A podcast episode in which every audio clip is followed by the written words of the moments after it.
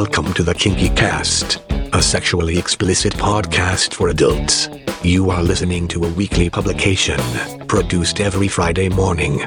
This is our weekly exploration in the kinky world of BDSM and alternative relationships. Don't forget to stop by our webpage for information about this show and others. KinkyCast.com. Cassie will introduce today's guest. On this week's show, we bring Corporate Muscle and his first ever kinky cast. This lean, mean, beating machine discusses how exactly he became Corporate Muscle and how he broke into the local scene. He sheds light on sadomasochism, what it is and isn't, and what it means to be a sadist, where his dominance, sadism, and love have lead him, and how to embrace self discovery in promoting a healthy work, life, and kink. Here's your host, Woody. Thanks, Max and Cassie. Welcome to another edition of the Kinky Cast. Online with me from Omaha, Nebraska is Corporate Muscle. How are you this evening? I'm well. Thank you for for having me on the show. I've been a listener for a while. As we were discussing just a little bit before the show, some friends of mine have been on here. That's actually how I found your show first off was them saying that they were on this podcast and I followed that rabbit hole and you've had some great content. I'm honored to be on here. Thank you so much. The reason you're on here tonight is you have an interesting twist on poly going on. We all talk about the polyamory and romantic families and relationships. You've taken poly a little bit different path. You have a, a full time partner that you're with, but then you have opened it up to a poly friends thing. That's that's correct. We've had a handful of people ask about that. You're in a poly family, and I think the heaviness of that through the poly community can maybe sometimes seem more than it is, but we have a core group of friends. So CF and myself, I'm pretty sure most of the listeners are aware of our relationship. And then we have two other couples that we do many things with, some kink things, and then even vanilla things. We're going to go over there and have dinner with our kids. And one of our friends joked and said, That's poly, right? You love your friends. You have this relationship. We look out for each other. And so it almost started as, I don't want to say a joke, but it was pretty lighthearted. But then I grew into that. And so as a, I don't know, maybe as a gesture of solidarity, we all threw it up on FET just to make it official. I don't know that it's poly, poly polyamory in the way that some people are going to see that and think about it. But the way you care for your friends is maybe different than the way you care for your loved one, but it doesn't make it not love. A couple weeks ago, we had a show where we were laying out the word love and how different languages have multiple words for love, whether it's sisterly love, friend love, or romantic partner love. In this case, it's poly, it's amory, it's love, but what it's a different type of love than you'd have for your partner. That's right. That's right. And I think I grew up in a family, you know, it's funny as we talk about, you know, kink and BDSM, you often get broken people from broken homes. And I don't think that's always true. I grew up in a completely nuclear family, totally normal. My mother is now dead, but my parents were always together and we were a hugging family. And before you left and when you arrived, it was always, I love you. I think being able to say that to your friends is good. If it's some guy and you're not comfortable with it, do an I love you and punch each other in the shoulder. Maybe that'll make it okay for you if you're, uh, if you're a little weird about that. But I think it's a good gesture. And I think it can grow the depth of your relationship with people to something that a lot of people will miss out on if they don't open themselves up to that. Sometimes masculine toxicity gets in and prevents us from having close relationships with other males. That's right. That's right. God forbid someone view you as anything but like a straight cis hetero male. You'll be chastised for that. Yeah. Oh, no. I have a lot of close friends that I do say I love for decades. And it's a wonderful thing. And to me, they are my chosen family as opposed to my given family. Exactly. Right. And we've had that conversation amongst our friends. Some of our friends did not have that great family or the family that they were born into maybe did things or said things that they just split them up. But when you get a chance to start again and choose the family that you have, I think that's a gift and you're going to fight in a family. We have, you're going to support each other as a family and we have, and it's nice to have that. There is something to say about a chosen family. I have a blood family that I don't care much about. I figure in this community, I'm sure the story's been told many times to where that individual finally comes out or is found out that they do the things that we do or they like the things that we like. And that blood family may or may not be very receptive or forgiving of that. So here, FetLife being one of them, here in Omaha, we have this community. You've got a family that you can build that will support you and is okay with that. And it's probably part of the community too. And I think if you have that support as an individual, your personal growth can be amplified by those that you surround yourself with. Unicorn Husbandry and Rainbow Kitten have been on the show numerous times in the Omaha community there. Tell me a little bit more about what goes on in Omaha.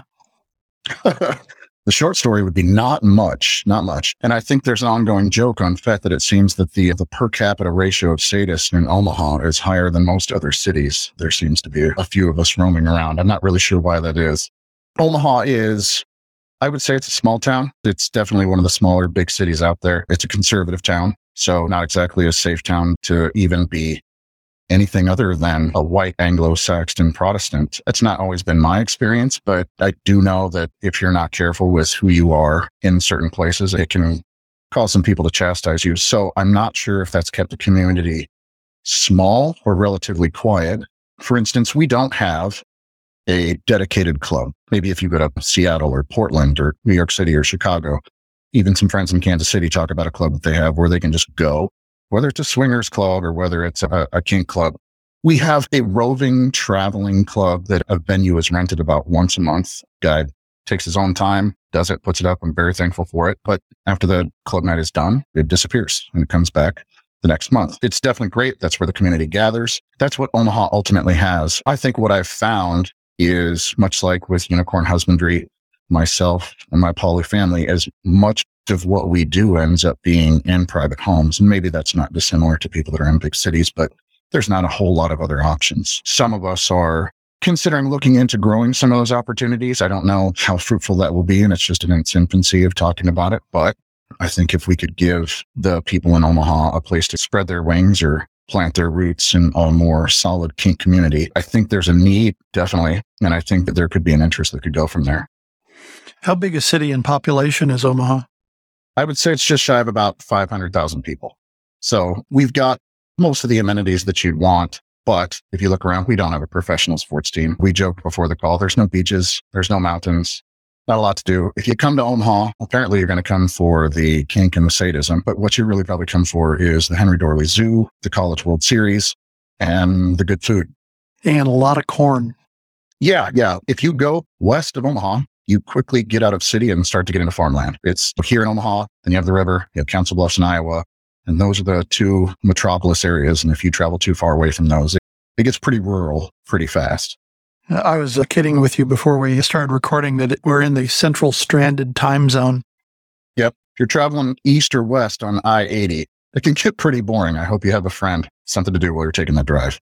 Years ago, I uh, drove up from Denver and came up to Interstate 80 and headed toward Omaha. And boy, I saw a lot of corn as high as the elephant's eye. Yep. And there's not a whole lot else to do. I will say, I got to just stick up for my little town here. The people are pretty nice. When I was a younger gentleman and when I was 18, 19, 20 years old, I dated a girl from Hawaii. And there is a huge Hawaiian faction that goes to Creighton, one of the colleges here in Omaha. And I remember asking them why, right? Why not California or anywhere that doesn't snow? You're Hawaiians. And they said, one, Creighton's a good professional school. If you're going to live in Hawaii, you're either going to be poor or you're going to be a doctor or a lawyer or a dentist. And Creighton's professional school. But the determining factor was, is that Ohana, that nice kind of family atmosphere that's in Hawaii is closely replicated apparently in Omaha. Interesting. Although some of us are mean sadists, I guess the bulk of us are kind individuals. Let's talk about corporate muscle. How long have you been in the kink business? the kink business, the business of kink. I've been in and out of the kink lifestyle probably since I first started college. I've been on FetLife, I think, for two, just over two years, two and a half years. I can't remember when it was. Not very long, but not so much in high school. It was not revealed to me because I was in such a small town, went to college though. And the first girl that I dated was this beautiful five foot 11, half French girl, apparently liberated by her mother. And for some reason, she chose to date me. I don't know why she made that mistake, but I took full advantage of it. A couple dates happen. We go back to my college dorm room and she says, what do you like to do? And of course, I'm 18 years old. What I like to? I would like to have sex with any woman that would say yes at this point, right? So I don't know what to say. So I answer the question of the question and I say, what do you like to do? And she tells me. And so we do that. And she wasn't kidding. She really liked to do it. So basically I did the BDSM kink version of color by her numbers. We just did the things she wanted to do and the sex she wanted to have. I found out that was very effective at pleasing her. And it was also a great time. It wasn't anything crazy, hair pulling, choking, face slapping, spanking, things like that. But that's how it starts. And that's how your eyes open. And then through the years of college, I got to explore that a little bit more. Get older. I grow up in, in a gym community. I run a gym for about five years. That community is a little bit more free spirited, superficial, definitely hedonistic, and I'm exposed to a little bit more of the lifestyle there. After that, I get married a couple times, mostly doing mostly a vanilla relationship. We'll just make that the boring part of the conversation. In between those marriages, I explore the kink lifestyle a little bit more, find out more about what I like. In one of those relationships, I ran across a girl that, again, from the gym was more of a masochist than I had ever met at that point. There was actually a scene that we were doing. By this time, I actually know it's called a scene and it's not just some kinky sex. During the scene, I have this internal dialogue because it's gotten to an intensity level that I actually had not been to before, but she's okay with it. Like I'm not unaccustomed to this, but I have to check in with myself because at this point it's so far from sexual that it's left what I've been used to before. It is now just sadism. It is just sadomasochism. There is only pain. There is only beating. And I had to check in myself, say, are you okay with this? Are you this person? And I probably discovered then that yes, I am. And so that individual kind of raised my bar and exposed to me that like it was okay to go there at least with someone else that would like to go there. We were talking about some individuals that are maybe polarizing before we started this call. And I think sometimes people see sadism or the marks and the pain. And just, you get these people, even well meaning people that leave comments like, how can you do that to someone you love? Or how can you endure that? Why do you let them mark your body like that? And I, I think those are people that maybe, maybe their heart's in the right place. I'll try to give them the benefit of the doubt and they don't mean poorly, but I don't think that they fully understand some of the, I don't know, the inroads to that. They haven't fully unpacked that. And I suppose you really can't. I had a conversation with an individual whose ex would not do the sadism that they wanted. They said to their husband at the time, I want you to beat me. And their husband looked at them like they were crazy. They're, I'm not going to do that. I don't hit people. And I remember thinking to myself, like, why? Your wife, just do it. Your wife just wants you to hit her. It was actually CF that said, she was like, of course you said that you're a sadist. Like, of course, that's the first thing that comes to your mind. It doesn't occur to you that that's not maybe what somebody would do. And so I, I think that juncture in my road could have happened. And I could have said to myself, like, this is far too much. I'm not comfortable with this. And then maybe I travel a different path. But there, I discovered I was okay with it. And uh, from there, it obviously got a little bit deeper, got a little bit darker. And, and that's a lot of what people see on FET today let's break that down for a minute. To the average vanilla person, they peer into your world and they see you beating the crap out of a woman. Purely abuse. Right. Abuse is in the eye of the beholder. That's right.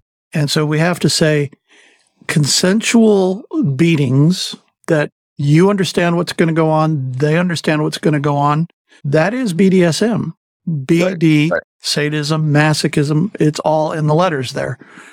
I want to ask everybody to step back on their judgment of these activities.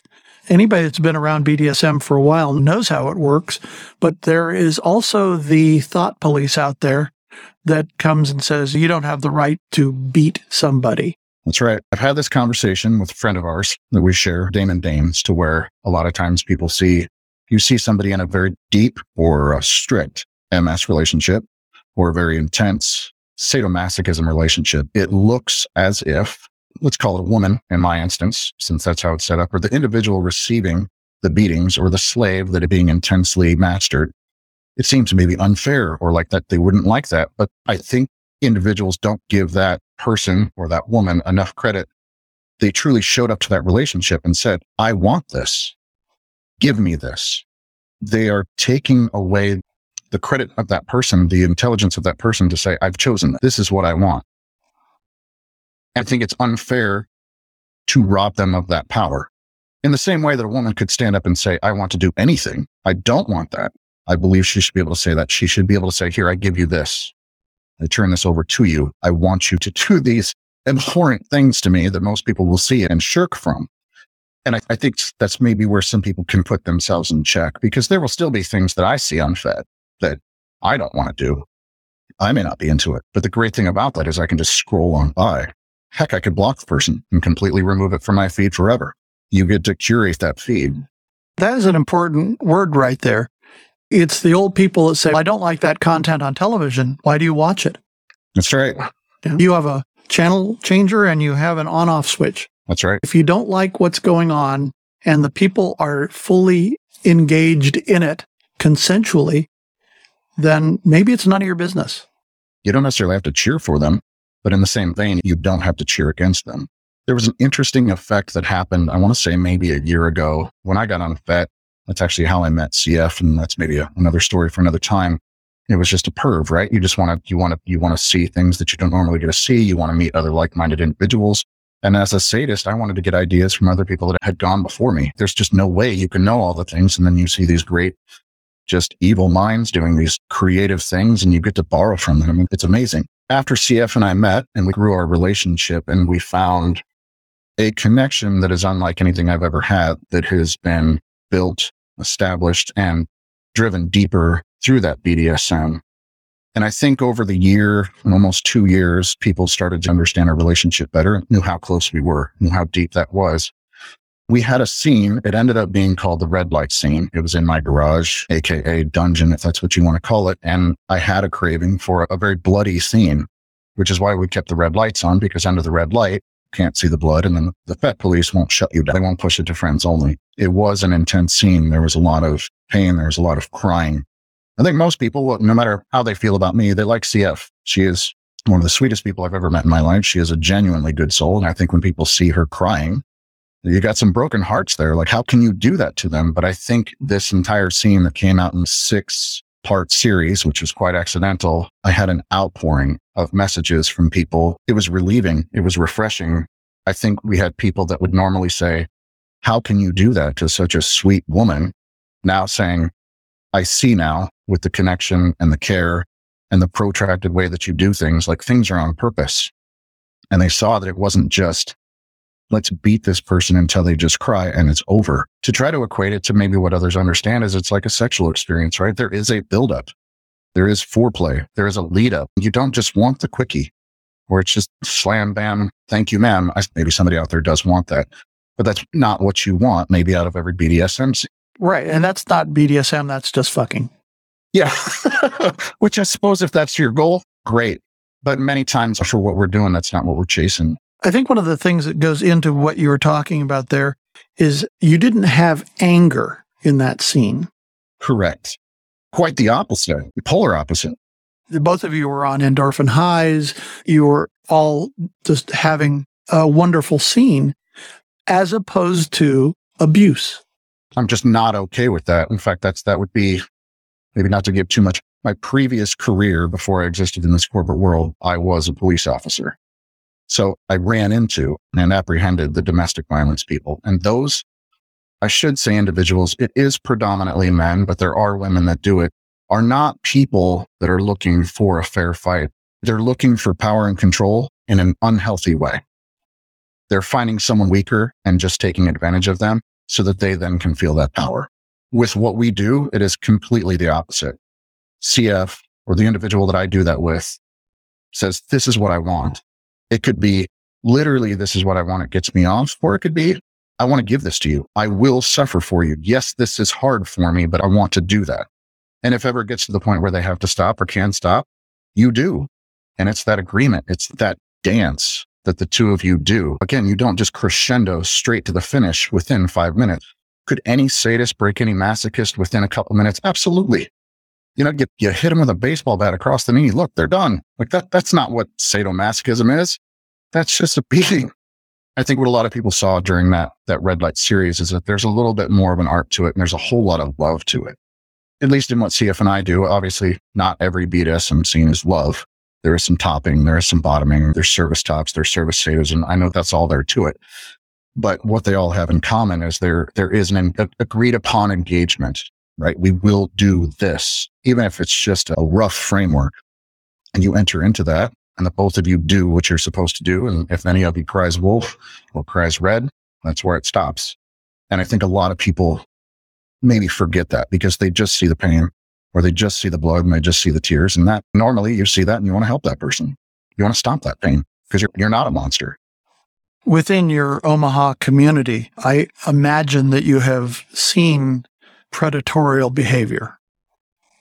I'm sure that's not just this community. I think when you get someone of that mindset that says, I get to assert that power and control on these poor saps that like it, they see this opportunity to do that and take advantage of those that are looking for that. I think a relatively experienced masochist or anybody that's been in the lifestyle for a while is usually able to suss that out. There are the times you just can't, you can't see it.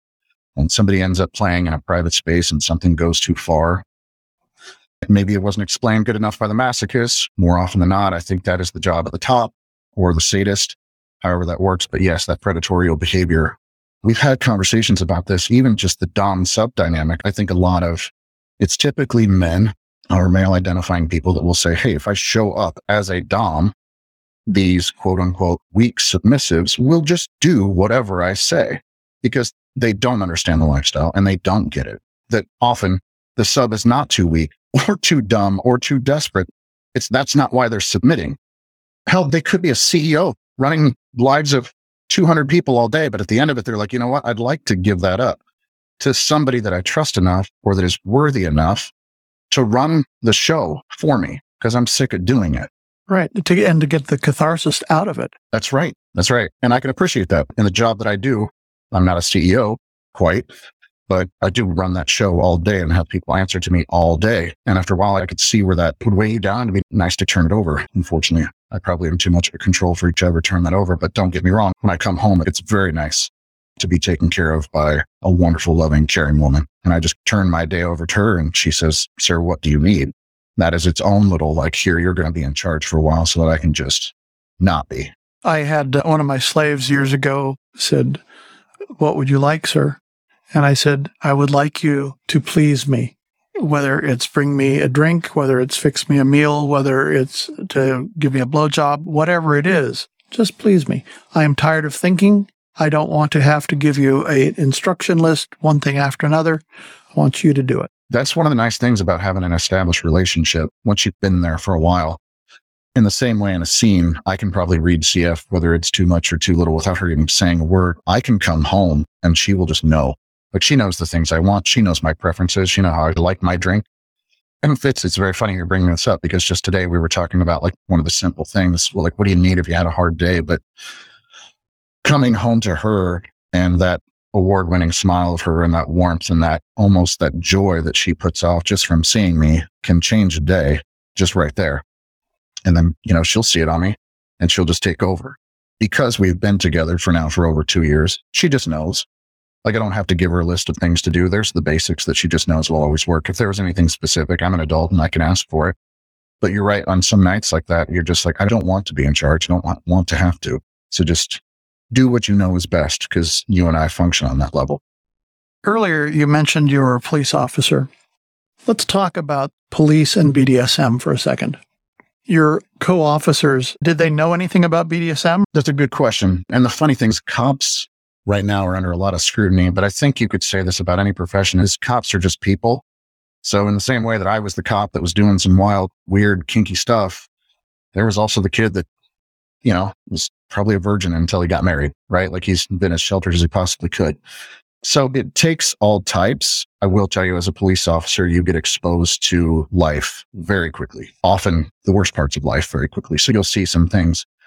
But honestly, in my five years, the interaction or the times that I ever ran across anybody that was kinky and I would know what to look for was rare. And I think that speaks to the kink community typically having their shit together they're not going to draw attention to that kind of behavior because they're, they know that it's going to be looked at with certain level of scrutiny. But there were a couple calls that you could see some things that were going on. But if they're not drawing attention to it, then you're not going to ask about it. Now, if you were going to ask me about the legalities of kink and sadomasochism, I'd probably back away from that and just say, I'm not a lawyer. Also, I haven't been a cop for about 10 years, so I'm probably pretty removed from it. But I can say that while I was an officer, I almost never crossed paths with kinky people. And I think that's just because they don't break the law, they don't draw attention to themselves. And I think that says they probably have healthy consensual relationships that the cops don't get called about. That's more than you can say for domestic abuse. Call the cops a lot. That's right. That's right. We used to say that about 80% of our work was the 20% of the same people. Wow. So much going on.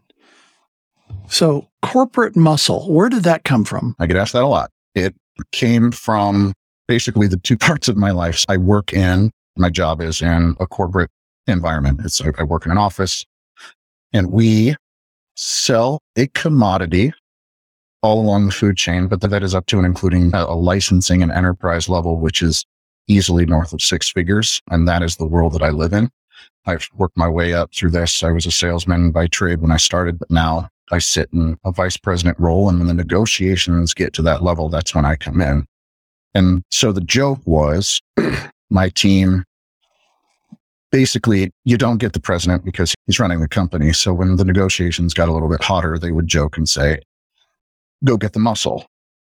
And that was me. I have done sales and negotiations since the time I was 18. So the craft comes naturally. And I, I suppose I'm relatively good at it. I'm compensated for it. And so that's where it joked. And then also, I, spend a fair amount of time in the gym. I owned and ran a gym for five years. And I've just, that's always been, if I'm not at work or with my family, I'll be in the gym. And so the corporate muscle just evolved because it seems I'm typically either in a suit or in gym clothes. That makes perfect sense. now, CF stands for what? Confectioner fire. There must be a story there. I'll piece this together, and I don't think she'll be too mad if I get it wrong. I, mostly, that if I remember right, I think she had a friend that used to call her Sugar Tits. But when she got on FET, Sugar Tits was taken. There's probably Sugar Tits 281. There's so many Sugar Tits up there but confectioner fire was not. And I will tell you that, that woman can bake and cook like nobody's business. It spawned from basically sugar tits was taken. So confectioner fire, that's where that came from. I'm sure there's more that thing, but that's the parts that I remember. So she bakes and cooks. That means you have to go to the gym a lot. Yeah, yes, I am well fed. She will downplay it if anybody ever talks to her and she'll say, Oh, it's just not that good. But there's never a meal that she's made that isn't it's not just like good. Typically, it's remarkable. In fact, I think one of the first meals she asked me what I like to eat. And of course, I'm a meat and potatoes kind of guy, right? And I'm from the Midwest. And she said, well, how about some beef bourguignon? And I frankly was like, I've never had that. I barely know what that is. And she made it steak. It's mushrooms. She added bacon for God's sakes. And I had it and it was just amazing. And I must have just raved about it to anybody that would listen because in our group of friends, of course, I told them all. And so one of our friends had a birthday and she said, would you make that? beef bourguignon that she made for CM. And she's, oh boy, I hope I can replicate it. And so that night we actually had a lot of friends over and they all partook and it was just as amazing as the first time. So yeah, she's, she's good in that kitchen. I'm well fed. She's a keeper.